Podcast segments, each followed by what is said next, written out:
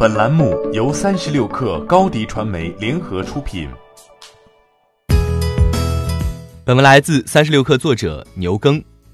继马桶 MT 和好记之后，快播王鑫仍在通过新公司不断推出新产品。二零一九年八月，云歌人工智能上线了测试版的灵歌，一款 C to C 灵活用工共享和协作平台。用户可以在上面发布用工任务，由平台自动匹配有相应能力的人，并组成虚拟公司，让合伙人也赚取收益。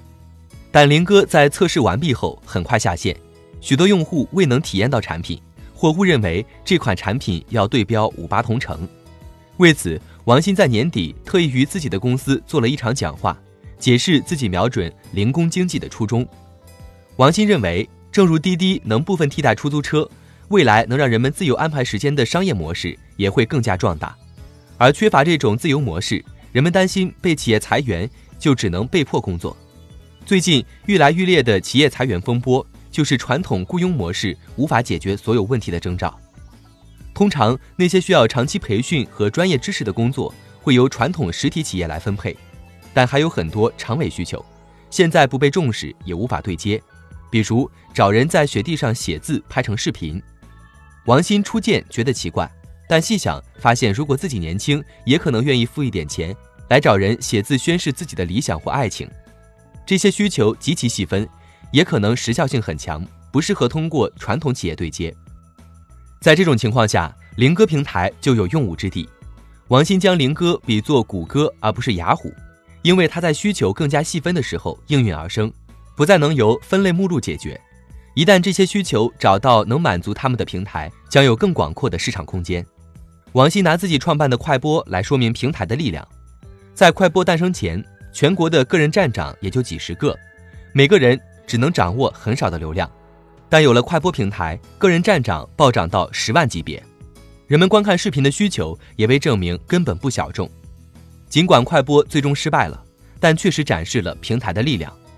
平台如何为个人赋能？一直是王鑫思考的重点。他认为，两个能迅速落地的场景是旅游规划师和护士上门做 B 超监测。以后者为例，目前的设备已十分便携，人们不愿去医院排队，但也不可能专门买一台一万元的设备。而护士上门为人们做 B 超检测就是很好的方式，只是缺乏技能培训，这让技术和平台有了用武之地。为此。王鑫的公司已经签下部分培训公司，培训能力能达到万人规模。他表示，不仅要做好平台本身，也要做好平台相关产业。谈到创业环境的沧海桑田，王鑫自认为是个悲观的乐观主义者，对现实悲观以保持谨慎，但本质上对长远未来保持乐观。王鑫强调，创业一直是创意稀缺、门槛较高的，只是创业的方向在变化，创新不易。他一直在努力与外界保持沟通，希望让大家了解他做产品的路径和想法。欢迎添加小小客微信，xs 三六 kr，加入克星学院，每周一封独家商业内参，终身学习社群，和大咖聊风口谈创业，和上万客友交流学习。